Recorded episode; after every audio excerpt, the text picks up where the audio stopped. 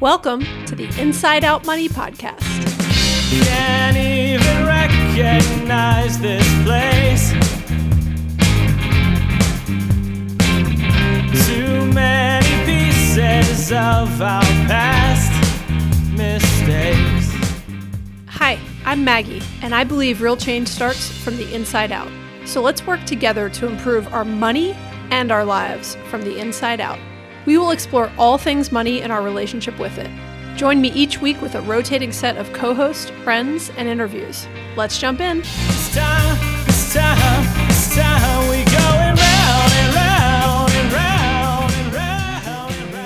Andrew. Hey, Maggie. Hello, everyone. Welcome to Inside Out Money. For those of you who might be new here, this is a personal finance podcast focused on redefining wealth from the inside out. Each week, I speak with a rotating set of co hosts about a different financial topic to help you improve your financial mindset and tactics. Today, we have co host Andrew, and we are talking about how much you need to retire. But before we get into that, Andrew, you, oh, hi, by the way. Hey. Hello. You look different. I have my adult headphones on. That might be throwing you off a little That's bit. not it. You look I have I have my inside out money shirt. That's on. nice. I don't have mine on. What? But I did. I know it's a long story. I you just do have a good. You, you you got it in the background, so that I got counts. popsicles on my shirt. That's fun. It's not tie dye, but it's fun. I just recorded with Erica. She had on her Inside Out Money shirt. So shout out to you guys. No shout out to me. No, you look different. Like you look like you have more gold in your life. Like you've got more wins on your belt, whatever they call it in the cycling community. More gold ribbons, gold medals. What do they give you when you win a bike race? Uh, gold medal. Yeah. Yeah,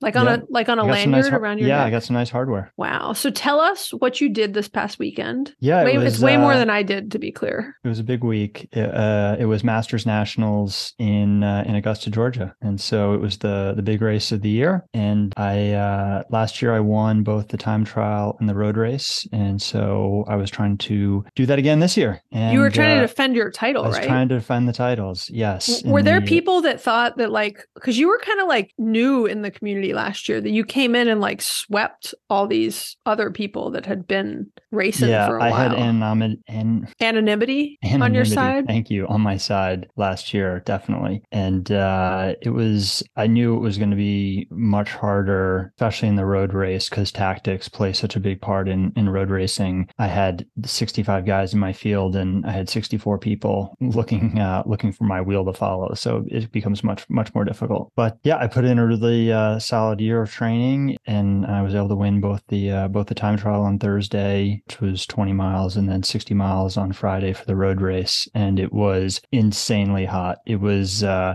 One of the hottest weekends it ever. was the two hottest days of the year, basically. Um, and on the starting line of the road race, my cycling computer was reading 122 degrees on the start line. Now we were in the sun, but it was still 122 degrees on the, Yeah. on the start line. So That's insane. Congratulations. Thank you. First off, Thank that's you. insane. Second off, but that is just the heat and everything. And that you're one, and I mean, not insane because you, you know, you prepared for this. You're really good. I'm in no way surprised, but that was a pretty amazing feat. thank you. And then I'm over here talking about mouth breathing on my like three mile leisurely runs. Oh my goodness. and I Andrew, was, you finally I chime was, in a little late because you're like winning, you know, world championships and stuff. But you finally chime in. You're like, I'm kind of an expert on this, and like, and I was like, oh, you gave me like the best answer so far. It's a I, little I nuance, was, but I you do had have the to perfect. admit, I was, I was laughing pretty hard when I saw that, Yeah. saw that post on Instagram. so you're definitely mouth breathing while you're winning these oh, races, right? absolutely. Yes. You couldn't nose a- breathe your way to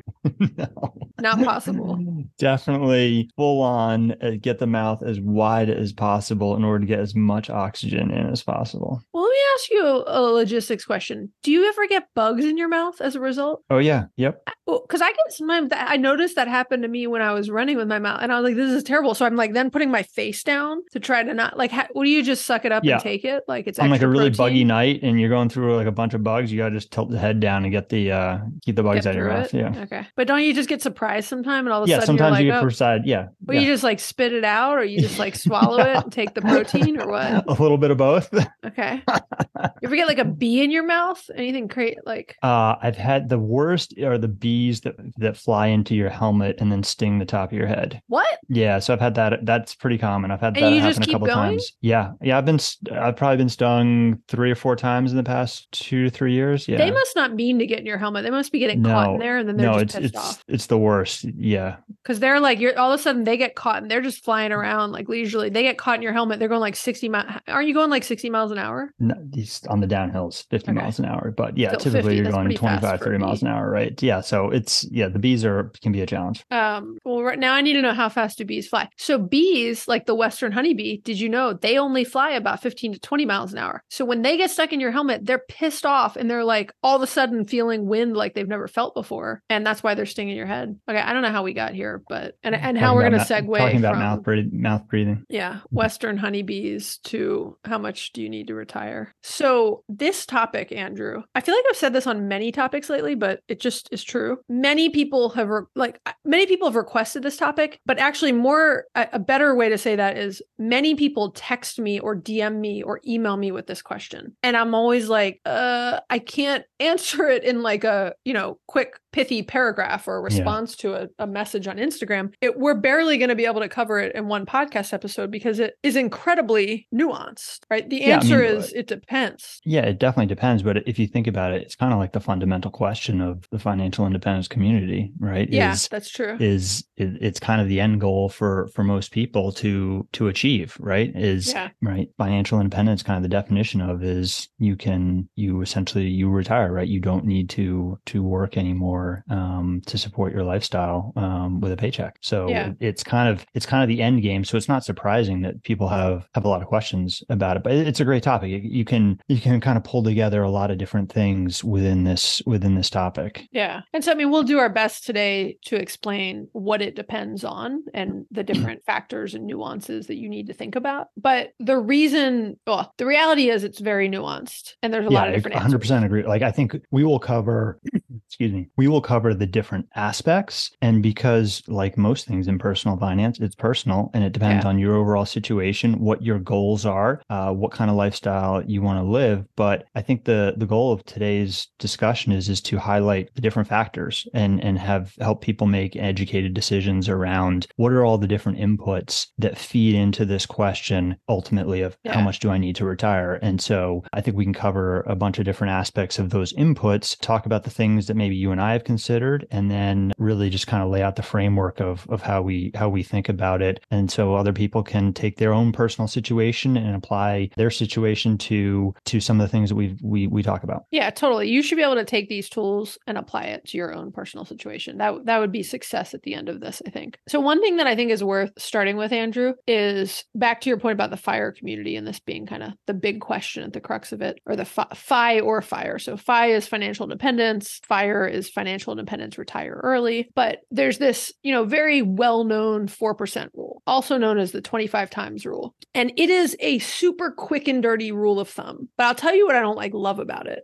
and I think many people get confused by it, and I myself have been confused by it. Pre and post retirement, I've been confused by it. But is the rule essentially says that you need 25 times your annual cost of living to be able to retire, and that's the math at any age in theory.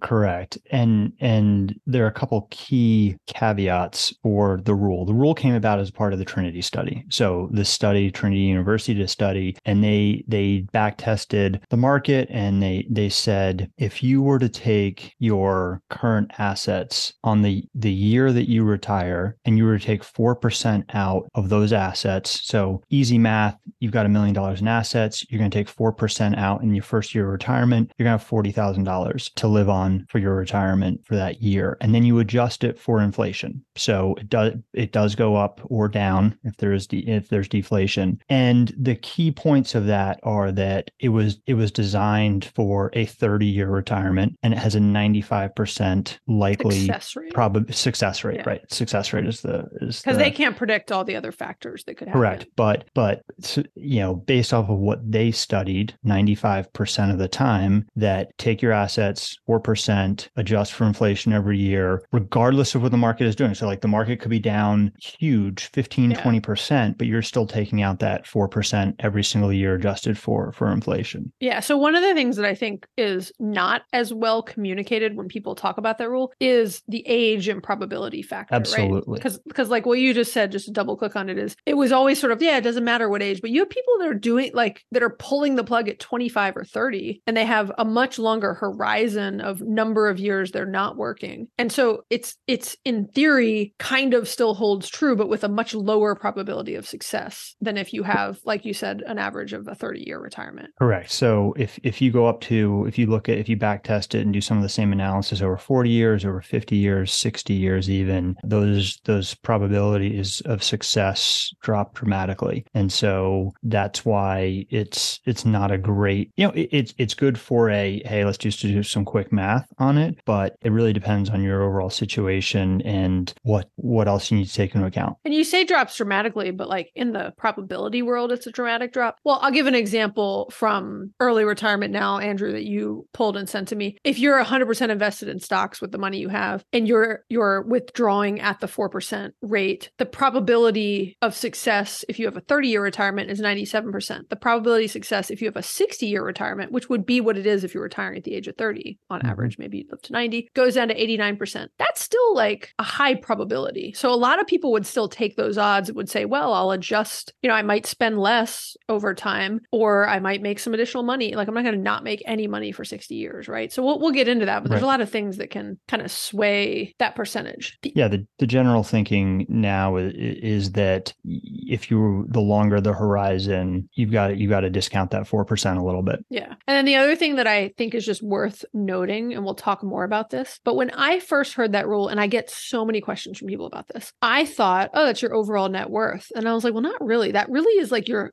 the part of your net worth that's liquid in Correct. some way, right? Invested, because invested assets, assets that are generating assets. a return. That's how I like to think about it. and you want to, I mean, we'll talk about this more, but you want to break down those specific assets, right? Because some Mhm. without penalty or creative like conversion ladders and other things aren't available until you're a certain age. So you want to make sure you have the right mix of assets in the right places.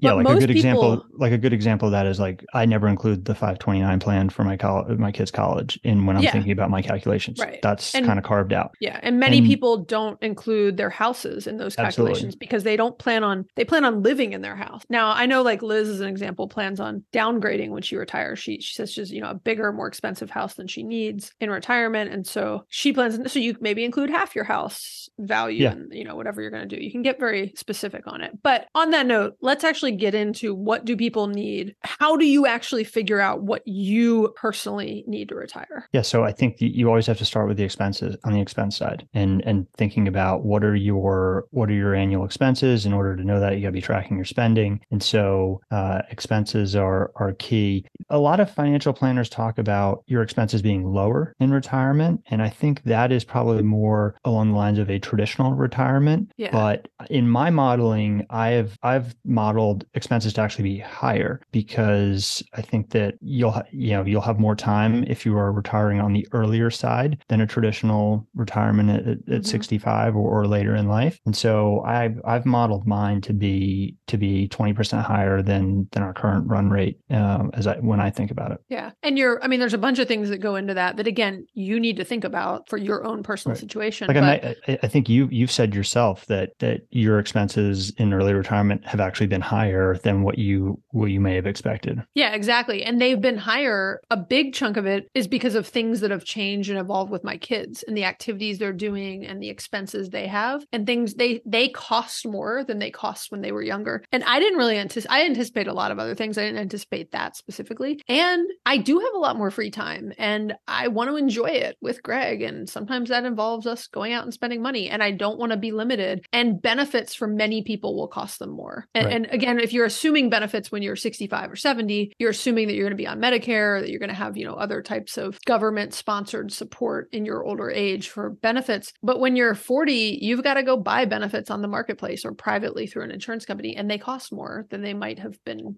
than they might have cost when they were subsidized by your employer. So it could be kids, it could be that you want to plan, you know, to fund a wedding. Like you need to think Mhm. about your expenses now and your expenses in the future. And I know I did an episode with Greg. I can't even remember which episode it was, but it was, it might have been one of the Friends on Fire episodes where it was how a family of five can afford to retire at 41, something like that. But what we talked about is I included all sorts of, you know, I, I know our average expenses, but I also included all sorts of unexpected things like college costs more than I want, or I want to pay for more college than I'm expecting to pay for. Uh, there's a medical emergency. I remember I like had a joke in there of like, I might need to buy a Tesla. And then we did.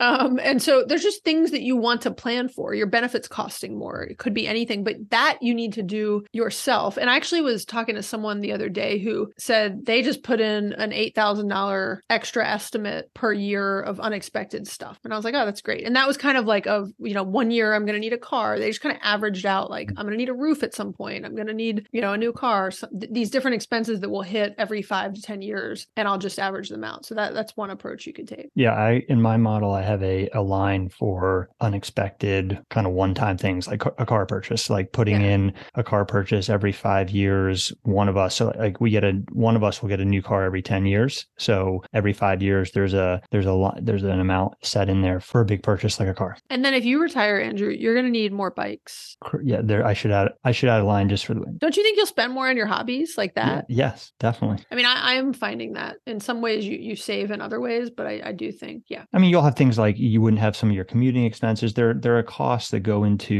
going to work every day and and your Yeah. job, right? But I think those are going to be smaller. Those the increase in spending on because you've got free time because you want to enjoy your hobbies, you want to travel. I think those are going to be bigger than the than the savings you get from the from Yeah. the work They'll work outpace the savings for Yes. sure. Yes. So the next thing you need to have a good idea of is your net worth. And like we said earlier, the specific types of assets and cash flow that you have. So what's your existing net worth and how do you forecast that net worth changing over time? So an example might be like I said, you know, Liz Gets Loaded has shared that, you know, when she retires, she plans to sell her house and downsize to something that might cost half as much. So in her net worth, she can forecast in a conservative, you know, influx of some amount of cash from downsizing her housing, you know, around when she retires. It could be that you have uh, rental properties and you're expecting some level of cash flow, whatever that might be. But you want to be able to have a good sense of what your assets are and which ones are accessible when. So I, for example, have talked pretty openly about how we're funding our retirement and the next 10 to 15 years are heavily funded by our my deferred compensation plan and some rental property income and, and tapping into Right. some investments. But most of it I'll tap into investments after that or as needed before that. And everyone's is different, right? Some people don't have a DCP. Some people will will rely 100% on index funds and money Mhm. they have in the market. And that's, you know, very liquid and you can pull it out as you need it. Yeah, I think the key thing is just those all those assets that are uh, that are generating returns. Uh, those are the ones to to include. So a brokerage account, your IRAs, your four hundred one ks, and and kind of putting all those together when you when you think about the total asset pool, and then thinking about the withdrawal percentage that you're going to use off of that asset base. So the the other points that are related to your expenses and your net worth and or kind of future cash flow is like we mentioned earlier, you want to do your best. It's not going to be perfect and don't overthink it, but just do your best of what you know for your own personal situation. You want to forecast things out with the details of your life so that you have a specific plan for how you will fund your retirement based on your specifics. So we've given a couple examples already, but it might be that you know you've got some amount of passive income that's happening now and will kind of grow in the future. It could be rental properties. It could be that you plan to quit and then do a little bit of consulting and you're going to kind of forecast what that income looks like. Yeah, like one thing I think that's really important with those additional streams of income, they they're very valuable. They're 25 times valuable, right? If you think about it of okay, if I can generate $4,000 in cash flow for the year, I need $100,000 less of capital of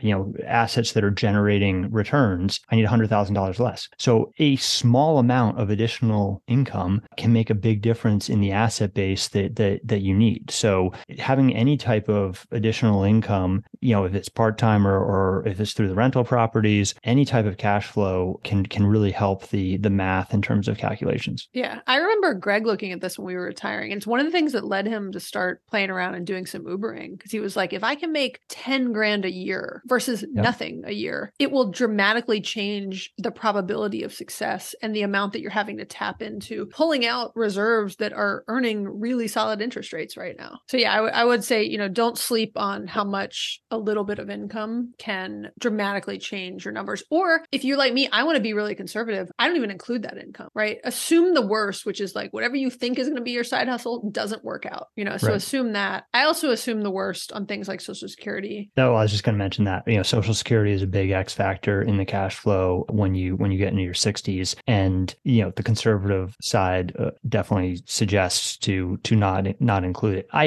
I I truly believe that that Social Security will continue to be around. I think it will potentially have some means testing. It could be uh, a lower amount, but I don't think it was simply going to go away at any point. But it could look differently than it does today. And uh, the conservative approach is don't include it. If it happens, it's a nice to have. Other people say, hey, I'm going to include some percentage of it, right? It's, it's very easy to look at your social security statement and see exactly what your what your monthly income would be from social security based off of the age that you you decide to start taking it and model that out. And some people will just put a discount factor on it. They'll say, I'm going to take 75% of that or 50% to include in my model numbers. And I mean, all of this to me depends on the reality of your model and your situation too. So I 100% agree. If you were to ask me to predict, I believe we will get some level, like people, you know, Andrew, people our age, when we when we hit that age, we will get some level of social security. But I'm just not counting on it. It's going to be like Yep. icing on the cake, right? But if you are like miserable in your job and you're doing these calculations, and you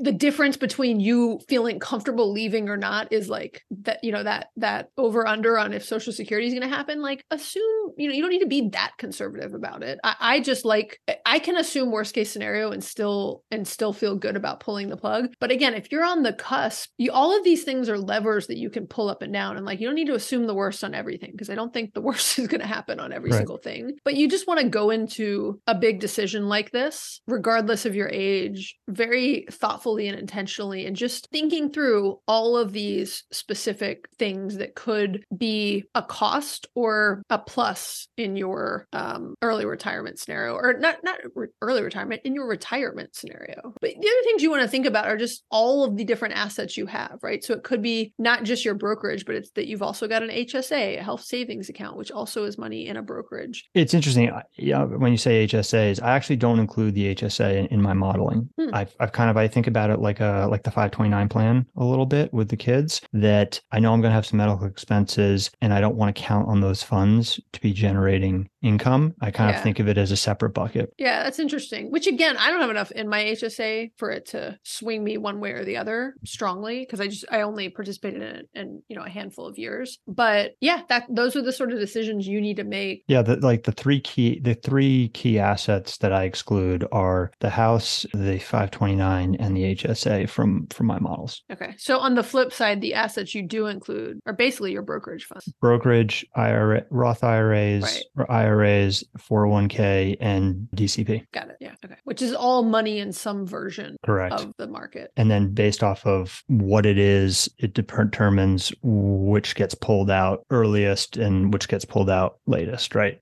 Another couple of things that I would say you should think about as you're thinking about your own personal scenario is understand how you're going to be taxed around some of your different income sources because it can make a huge difference. So you, you just want to think about that, right? It, it isn't it when when you know when you're working and when you are retired, you still pay taxes and different types of income and accounts you're pulling things out of will generate taxable income. Some of them will, some of them won't, depending on where you're pulling your money out of. But you want to think about that in your um, forecast and kind of as you're I, thinking. I these definitely include taxes in, in my models and depending on, on the bucket, an estimated tax rate depending on, on what kind of what kind of funds are being pulled from it. I think that the key thing with taxes are one, they can change, right? Who knows what Congress Mhm. will do. Second is generally the US tax system is very skewed towards income. And when you're early retired when you're retired or early retired, you're not generating a ton of income. Now you may have cat, you know, rental properties, you could have social security, all that will count as income. But if your primary source of of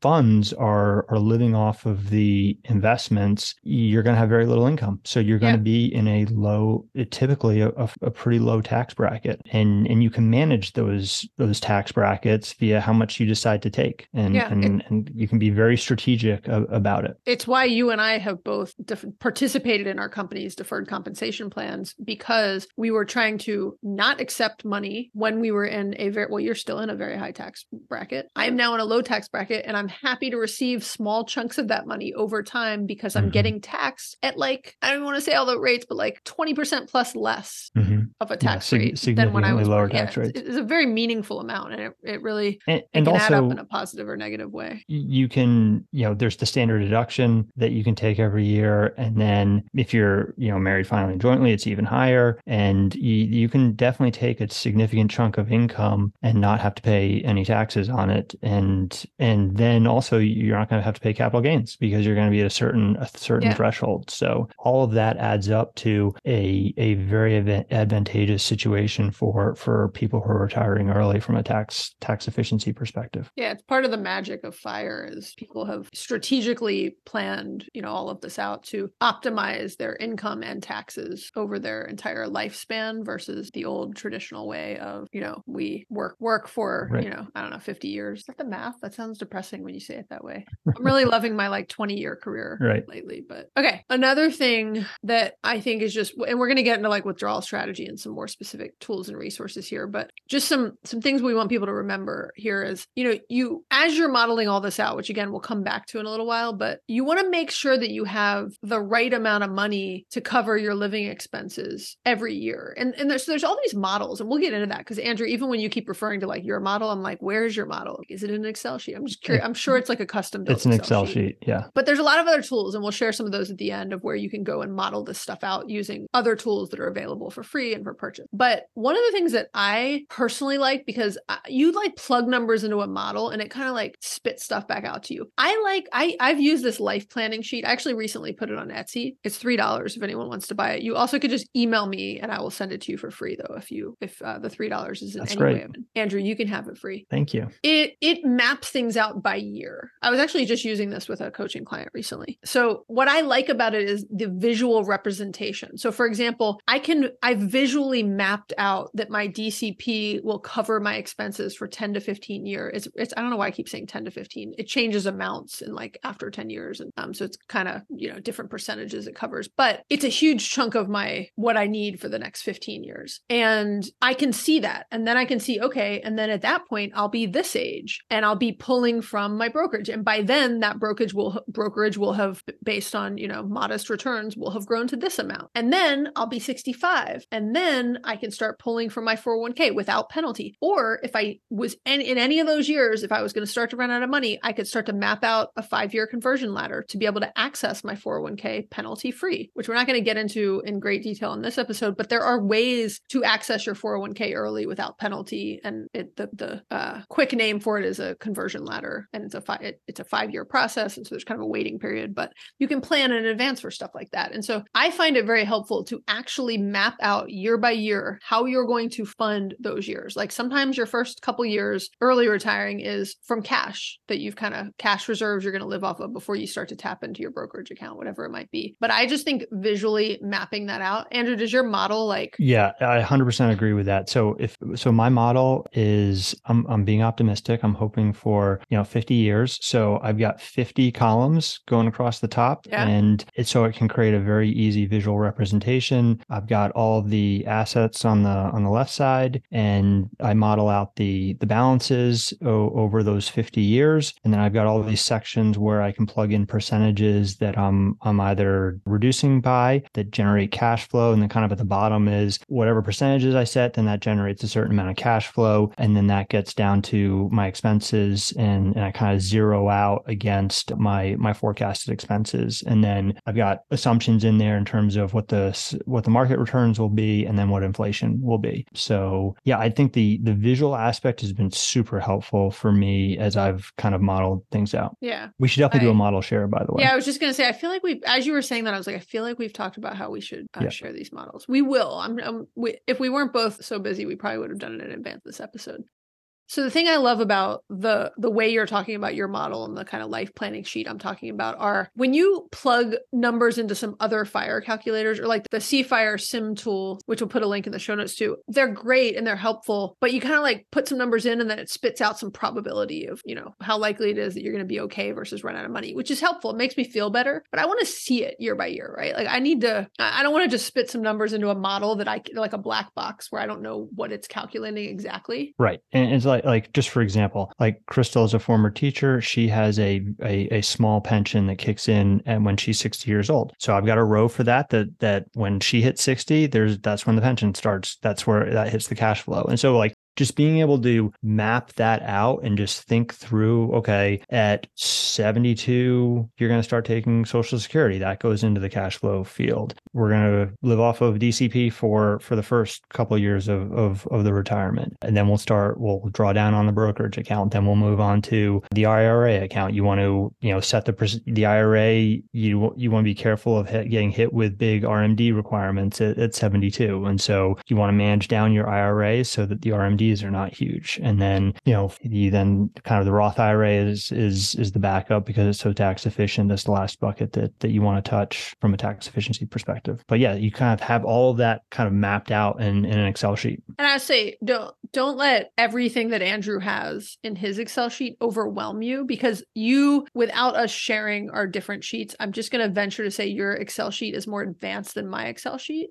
So yours is great and and that's awesome if if everyone has every single one of those factors that they're able to like edit. And there's other tools out there that you know you can many that you have to yeah, purchase. you you can go as simple or as complex as you want. Like like for example, my sheet does I do take in taxes into account in in mine, but you don't you don't have to, right? You can just assume a fl- you could you could assume a flat tax rate. I'm going to assume 18%. It's pretty safe, right? You could do something somewhere in the 15 to 25, pick a number and and then you're just going to assume okay, just knock whatever that is off of off of the cash flow. And and you can make things you can definitely make things simpler. Yeah, very true. Taxes make the sh- make the model much more complex. Yeah, I you can just assume your expenses are higher, and Mhm. that kind of covers tax, right? Add twenty percent to your expenses, and then like feel good that you've kind of covered for a tax budget, if you will. That's worst case scenario. Okay, Andrew, I feel like we should talk with withdrawal strategy because Yes. that is something that I think people have a lot of questions about. Like you're trying to figure out if you can retire, and perhaps Right. you've now hopefully got a better sense of all the things that you should take into account there. But then, what does it actually look like to access all that money? So one thing about the about the four percent rule is it's kind of like the what I refer to as the middle of the road, and I think you can go on either side of it by one percent. So kind of I think about a, a range of three to five percent. Three percent being very conservative, five percent being on the more on the more aggressive side. Right? You're gonna you're gonna potentially hit some some much higher probabilities if you're axing five percent, and you're going to have a lot more safety safety at three. So I think it's it's it's important to model between three and five to understand the risks that you're taking or the conservatis-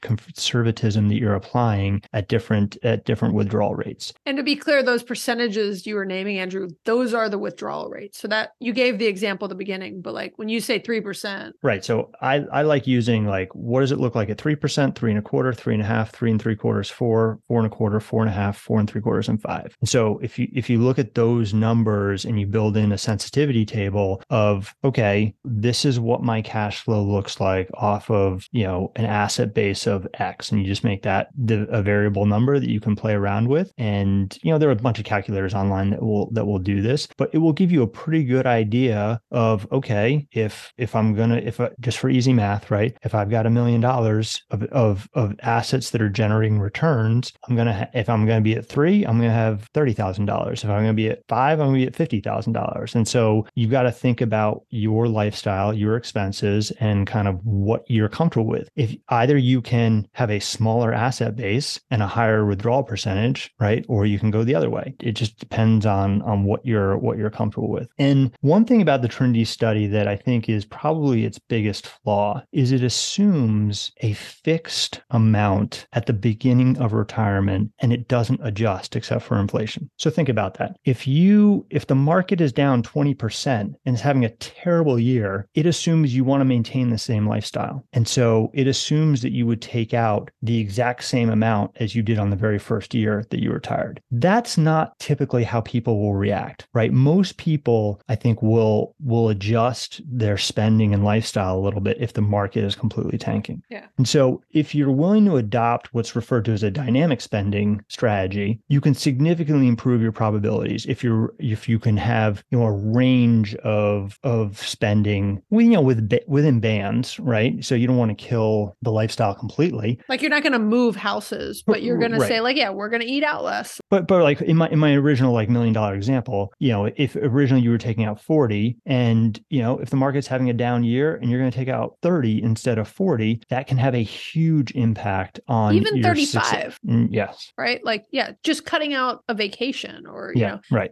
I love the dynamic approach because you're in control, right? So if this is not like a set it and forget it thing, right? Like you Yeah. can adjust things just like you do when you have a job and when you're not retired. Like you make decisions on what you're willing to spend based on realities of things happening to your finances around you. So I think that's that's flaw number one within the Trinity study. And I don't think eh, people would necessarily. I I understand the reasoning behind it, right? The reasoning behind it is I want to maintain the same lifestyle in, in retirement, right? But I think you can you can adjust some human behaviors there to to to enhance success. The the second thing with the Trinity study is it assumes a net balance of zero at the end of retirement. Die with zero. it, it is very in line with the die with zero principle. However, I think most people don't want to cut it that close.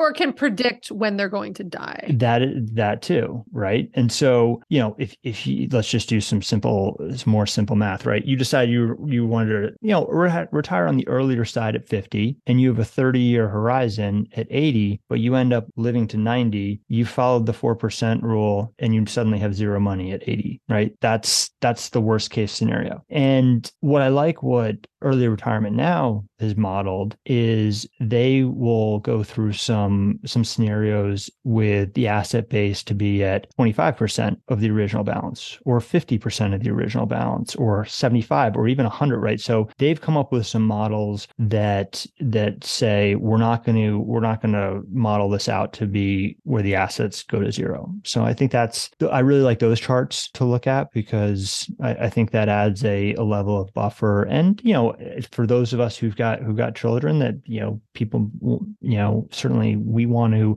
leave some funds for our children not not completely die with zero so i think that's that's something to take into into consideration as well and is is a slight flaw of the uh, of the 4% rule Yeah. so how did, how did you think about your withdrawal rates and withdrawal strategies and kind of conservatism to aggressive Yeah, I mean, I'll be really honest. I didn't think about it in great detail. I had some rough, I was about to say rough and tumble, some like rough and dirty numbers of I knew our expenses pretty solidly pre teenagers and I knew our net worth. I knew what my DCP would be. I mean, uh, you know, again, some factors of kind of how that grows in the market over the next 10 to 15 years. But I knew the 25 times rule. I knew the 4%, everything you're talking about. I knew I was fine based on that. I think at some point I probably did some 3% math also. And there were a lot of, I mean, I did include our rental properties because I Mhm. knew we Yeah, could, absolutely. they're, yeah, they're providing passive income now and we could sell them whenever we want. Again, barring some like crazy drop in the market for a couple of years, but like Mhm. overall, most of, I mean, if I go back in the last 30 years, like I could have sold them 29 out of 30 years, you know, at, at without taking a big loss. I mean, so, and then I would do things like I did use some tools like the cFIREsim tool to just do some general probability checking. And I mapped it out year by year with not even all the details on like taxes and inflation rates and other things. I just generally knew I had enough and I had done some padding, like, like some padding of kind of worst case scenarios of like some these big one-time expenses over the, you know, next 10 to 20 Mhm. years for like when the kids were in college, I threw some extra expenses in there. And I looked at, I did more simple math on what I would have and how my expenses would increase over time and where I was going to fund that. And then again, I, I- I did, I did the like mapping it out by year. I roughly did the 25 times math and knew that I was, you know, more than good on that. And I didn't go go significantly further than that. I was tired and stressed and ready to leave my job. Yeah. And I knew, I also knew something that I often tell people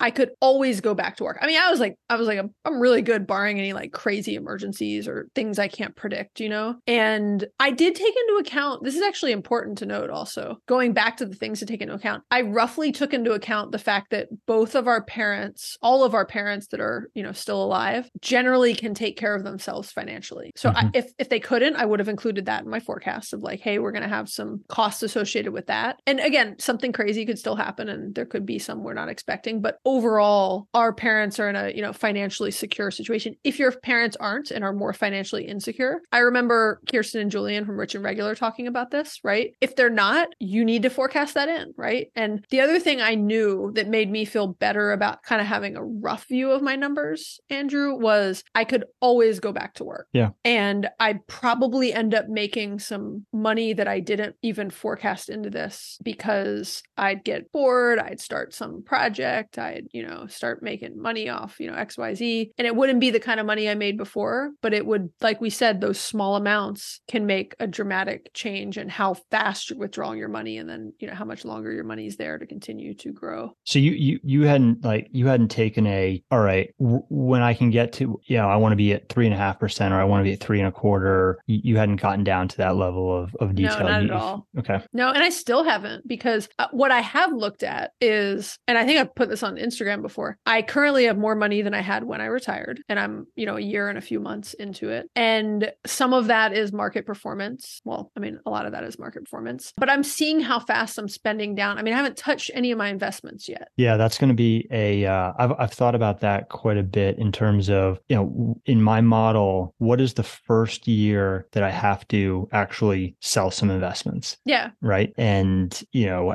that's that's kind of like an unnerving because essentially you've switched from accumulation to withdrawal Yeah. Decumulate. Yeah. so, so that's that's kind of like a key milestone that that i hear people talk about quite a bit is at what point do you actually have to start selling the assets Yeah. And my, my forecast on that is definitely not in the next 10 years. right because you the because the the dcp plus the rental income um Yeah. Helps to cover most of the living expenses right Yeah. And cash reserves that I have. Mhm. right right and so it, it's a mix of those probably three things and some yeah i was gonna say like passive income but that's mostly rental properties and, and that's not passive anyways but same idea and so yeah i've not done as in-depth or as forensic of an analysis as you as you've Mhm. done upfront or on the withdrawal to your point right on my withdrawal rate but i still feel very positive and confident about it i'm not sure i would have said that right when i was quitting but being a year in and kind of seeing how i mean i'm actually spending more money right now Yeah. I know a lot of that's variable and controllable too. So I know that if, like we were talking about, you know, if I hit a rough patch and I had something really unexpected come up, we spend twenty to thirty thousand dollars a year on travel. Like I could pull that back overnight if I wanted to.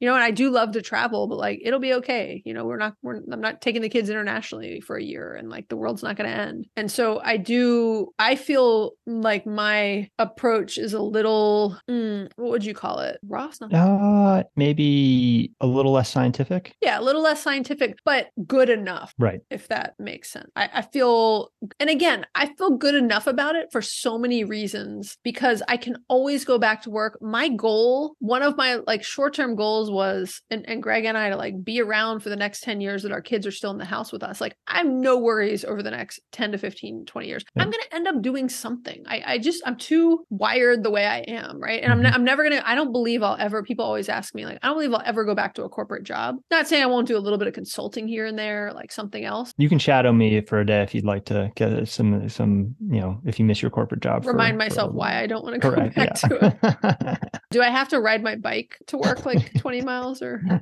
I'm going to be like, really, you're going to be like, I'm late for work today because I was waiting for Maggie to. so one one thing you mentioned that I think is is important to talk about. You mentioned how the market has performed pretty well since you since you retired, and probably the biggest risk to early retirement, you know, earlier retirement is sequencing of returns risk, right? And so that's the concept that the first couple years of your retirement are really important in terms of how the market performs performs. So if your timing is really poor in that you you decide to pull the plug and suddenly the market goes into a huge recession, think like the financial crisis, right, of 2008. People who retired at the end of 2007 saw their portfolios decline dramatically. And if you think about it, if you retired, you're not adding at, you're not building those balances anymore. The market declines, those balances go down. Now your now your retirement is off of a of a off of a much lower base. And so the first couple years can make a big difference in terms of um, how the assets perform over a long horizon. And so that's that's what's referred to as sequencing of returns risk, where those those early years are really important. And on the flip side, if you have some really good years, a few, you know, if the five years following your retirement, if you have some very good years, you can get more aggressive on your withdrawal rates because you've you essentially the balances have have built up in those in those five years more than they would have in in a in a down market. Yeah, and more than they're going to increase if there's a couple bad years, you know, after those, you know, good 5 years. The other thing I often think about with the re- withdrawal strategy, I know Andrew you were like, you know, you like the idea of like waiting as long as you can to start having to pull out of your brokerage funds. So when you do finally start pulling out of your brokerage funds, it's not like you're taking out a whole year's worth of money. Mhm. It's not, you know, it's not like the market's down at one point. You've got to take out $100,000 for that year's expenses or 50 or wherever you're at, and you're taking a big hit on that amount of money. You can take out money in small batches as you, you literally take out money every other week or monthly or whatever makes sense based on, because if the market's down, you'd be like, wait, see how long you can kind of like get lean for a while. You, you can, you, you kind of made this point earlier, right? But you, you can adjust your spending based on what is Yeah. happening, but you can also do that in like micro doses, not, not at a whole year or, or a couple years level. You can do that every week and month. So that's a interesting point that early retirement now they made an adjustment where the Trinity study assumes pulling the money out for the full year. They adjusted their modeling so it's it's every month. And so because that's just that's how people would would operate, right? Yeah. Uh, one question I had for you was how do you think about dividends? Have you changed your your investment approach so that you're not reinvesting dividends anymore? Because I've thought through that as, you know, once you're in retirement, I would I would probably flip it so I'm not reinvesting dividends anymore. How have you approached that? I haven't. I actually was just going into my account to double, triple check on all the different funds I have that they're automatically reinvesting dividends because I found a couple where it wasn't. That they were putting out small amounts. So I, I This is where the notice it. simplified strategy of VTSAX Yeah, is helpful, right? Well, I have a simplified strategy going forward. I have a historically old crap that I'm dealing with. I actually sold a ton of stuff this week. I heard I saw that. Congratulations. Nice job. I keep telling my mom to do the same thing and she won't listen. I sold a bunch of stuff and I have a bunch of capital losses. I haven't sold. I'm scared to sell some stuff that have.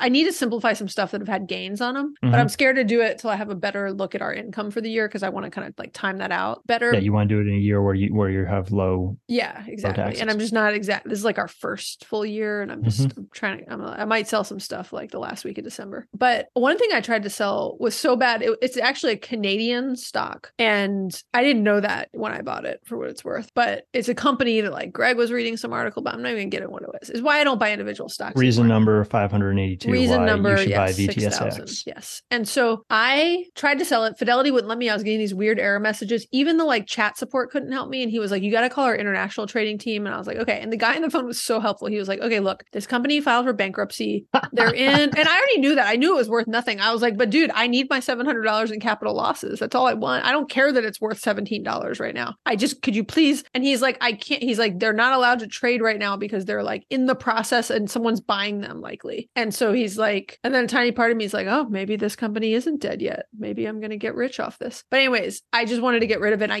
cannot get rid of it. I'm blocked until they like reopen it, which may never happen. So I was like, well, was like, you're telling me there's no way I can realize these capital losses. I would like to. I would like, they're my losses. I would like them. And he was like, yeah, nothing you can do about it. Anyways, reason number 6012 on why you should not buy individual stocks B- based on articles you read about things that you think are going to be up and coming trends. Oh, dividends. So, no, first off, I don't yet need those dividends. Back to the point I was making earlier. So, I don't want them yet. So, I still want them to be reinvested. And I also like to be able to control them. So the only thing I don't like about when your dividends aren't reinvested is they just dump out when they dump out. And Every you can't quarter. Yeah. And you don't know I mean you can't predict the amount. I mean, I guess you could kind of slowly predict it over time. I mean, like on VTSAX, typically it's about a one and a half percent. Yeah. Either way, whether my dividends are reinvested or whether I'm taking them, either way I'm paying taxes on them Correct. in this year. Right. Es- essentially, what you're doing is you're getting a dividend. You're it's taxable income, and do you decide to that money to go into your bank account, or does that money go into back into the account in order to buy more stock? And so you can achieve the same thing even if you keep the dividends reinvested. So you could say, well, just go sell some stock, and you're gonna have the same same effect essentially. It- It's just it's just from like a from a simplicity standpoint that that money just gets deposited in your account every quarter, right? Yeah. We talked about this on the rental property episode with Greg where somebody had made the point of rental prop when you're getting money that you're that's earned through your rental property business, it feels different than selling off stock. It feels more like you're getting a paycheck kind of, you know? So like psychologically you feel better able to receive it than you than if you have to like go sell off investments. And I think having dividends set to pay out as cash versus reinvested is probably the same way when you start to need the money. Because like either way, I'm getting hit on the taxes. I never noticed the taxes before because those dividends were such a small percentage of my overall income that I just didn't even notice like the amount I was paying. And now, like the other day when I was selling off this stuff, I, w- I went to look and see what my dividends were year to date because I was like, I- I'm trying to manage my income now for tax purposes and for the our medical subsidy and for a bunch of reasons. And so all of a sudden, I like care and notice about the dividends more. Mhm. But to answer your question, yeah, I'm not. I've not changed my approach there. I, I might when I'm actually relying on those things. Yeah, it's like I've I've modeled it out that that the dividends are going to be are going to be significant, and so like the ultimate the ultimate power play is you can live off your dividends out of the brokerage account, right? like That is nice. A big chunk of my money is in FZROX, which is like a Fidelity Zero version of VTSAX. They pay out dividends at the end of the year. okay, They sort of like I, I was researching this. Really? They like That's yeah, weird. I know it is weird. There's a whole article about it on uh, Personal Finance Club, it, and it actually was edited. On, I'm gonna send you a link to it because it's really interesting. It was I read it and then I was like, why am I in this? And then and then they edited their own article because they said something bad about FZROX, and then they had about the way they pay dividends and how it was actually like made it basically like not as good of a fund. They said like otherwise FZROX is actually comparable. Mhm. And then they went and I was like reading it and I was like really bummed out. This was today, this was earlier this week when I was selling this stuff. And then it said while FC Rock update, while FZROX does only pay dividends annually, the conclusion below is largely incorrect. FZROX actually reinvest those dividends internally to the fund throughout the year. The and the growth is reflected in the share price. They just don't show you the dividends. So it says you can see this because they pay the dividends are paid in December, um, and the share price takes a hit equal to the dividend payment. The difference Right. between the two funds. So I don't see the dividends till the end of the year versus you hmm. see them quarterly on other ones. on Vanguard. Yeah, okay. It, it's it's at the end of the day, it's semantics, right? Yeah. It's it really like it, it's kind of like I, I had this conversation with my mom last year because she was having a hard time understanding, it. and and I said, you could you know if you have if you own a stock that doesn't pay any dividend, if you just sold two percent of your stock, you could quote generate a dividend. Like it's just it's just how the company decides to Mhm. return capital to shareholders. Some some companies decide, hey, we're just going to continue to reinvest in the business. We're going to grow grow earnings per share, which is going to grow our stock price. Or other companies are going to say, no, we got excess cash. We actually don't think we can invest it as well as you, and so we're just going to give it back to you as a dividend. So it it really it's it's really just about capital strategy. Yeah, and I have a, on that note, I have a couple of funds that I had maybe like 10 grand total in a couple of different funds that Mike at some point had suggested that were high dividend funds Mhm. or companies and they're doing like terrible and they have been for a long time. Why is that? And I was like I, they, they were some of the ones I want to sell too. They've all got losses on them. I mean, like traditionally, all the technology companies don't issue dividends because they're reinvesting and they're they're trying to grow, you know, trying to grow the business and, and high growth. Whereas somebody like an Exxon Mobil or you know some of these historical Dow companies where they're just generating lots of good cash and then they just just you know deploy that in dividends. Okay. I think we can like mention some of these tools if we want. We kind of already talked a little bit about it. There used to be some like good fire tools, but I don't know what they are now. I mean, cFIREsim is is is definitely um is definitely pretty pretty good, but I I I actually don't find I find them more of just like a hey ballpark. You know, yes, they can account for certain stuff, but I find the the visual Excel and actually how are you going to map out your specific situation and how are you going to access those funds? What percentages are you going to use, and how are you essentially how are you going to generate cash flow? Because ultimately, that's what you know. What are you going to do to generate cash flow, and how how are you how are you going to do that, and what are the percentages that you're you're going to use? Yeah, I think that's a great point. And and again, we can put a link to some of these tools like the cFIREsim tool. But again, those are those are simulators. Yeah, they're simulators and, the and they're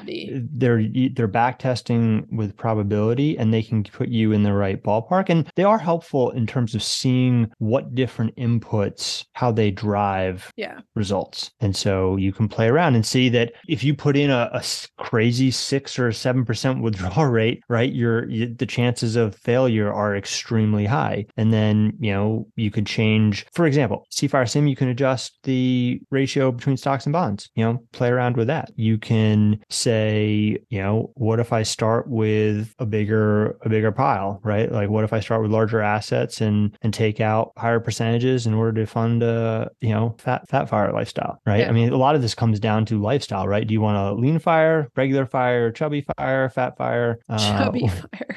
I like know. chubby chubby fire is a good one chubby fire on I've heard of reddit Chubby fire. you haven't heard of chubby fire But maybe Yeah. you or someone mentioned it recently. I think I might be on Chubby Fire. Not, I don't know if I'm fully on Fat Fire. Maybe I am. Wait, what's the definition? I forget the definition of Fat Fire. I don't like these terms in general. So let's move on. Okay. The other thing that the cFIREsim tool is helpful for is like playing around with, oh, if I have an extra 10,000 of income that's, you know, from side jobs and other things, then how will that adjust the probability of my success? Right. So it's just, it's good for some like quick and dirty stuff like that. But ultimately, I think you and I, Andrew, are both on the manual spreadsheet and mapping things out year by year with formulas. So you're not like, you know, you can drag this stuff over once you build the formulas. And maybe Andrew, someday we we could do a template off of your yeah I was, I was thinking about that right you can it's definitely not public ready not user experience designed yet. yeah but it's yeah i think maybe we can work on uh, work on that at some point Yeah, someday. Future goals. When you have time in between winning national championships Yeah. and stuff. Okay. I think we're I think we're good. Anything anything else I hope this has been helpful for people. I hope this helps people to understand what they need to retire and the in that, you know, the answer to that is different for everybody. And you've got to take into account your own personal situation and all the different levers you can pull and think through all of those for yourself. And then to go talk to other people because it, it is helpful to to have people and a lot of people in the FI community are willing to talk and share and, you know, on a one-on-one basis. Yeah, I mean, I like I kind of what we were saying at the beginning. Like this is the fundamental question, and how people approach it, and and the percentages that people are targeting is the th- most important thing. And you know, like on like for me personally, you know, I lean on the very conservative side. Shocker, I know. You do because you could be retired right now, Andrew. you know, I'm targeting the, the you know, I want to be in that 3% range just to have plenty of buffer and make sure that, you know, lots of different scenarios are are accounted for. Yeah, there's nothing wrong with that. That's why it's called personal finance. You you do what makes you comfortable. I forgot there was one other thing I wanted to do. I wanted to talk about the the mistake I made on the last one and correct oh, let's it. do it. Yeah. So we, we got a, a listener, I was going to say reader, no, a listener question about something I said on the last episode when talking about mortgages and the impact of additional payments. And so what I said was that for every, you know, if you add on, if you just pay an extra hundred dollars, that you can take nine years off your mortgage. And the, the listener very rightly so said, I can't come up with any math that actually does that.